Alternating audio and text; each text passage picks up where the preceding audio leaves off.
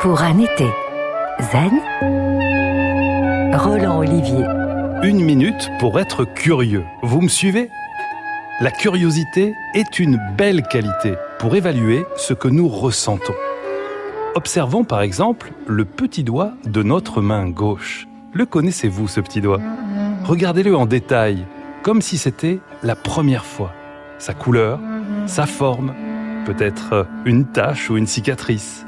Soufflez doucement dessus. Que ressentez-vous? L'air sur toute la surface ou sur un endroit précis? Pliez ce même doigt, dépliez-le et observez comme la peau se tend et se plisse en faisant des petits dessins. Avec votre main droite, saisissez et bloquez le doigt voisin, l'annulaire. Empêchez-le de bouger pendant que vous tentez de plier l'auriculaire, sans forcer. Pas évident pour tout le monde. Voyons maintenant de l'intérieur. Fermez les yeux, frôlez doucement ce petit doigt, en mesurant ce que vous ressentez. Il est ainsi possible de détailler chaque partie de notre corps et d'y promener notre attention. C'est un excellent outil pour orienter sa conscience vers l'instant présent.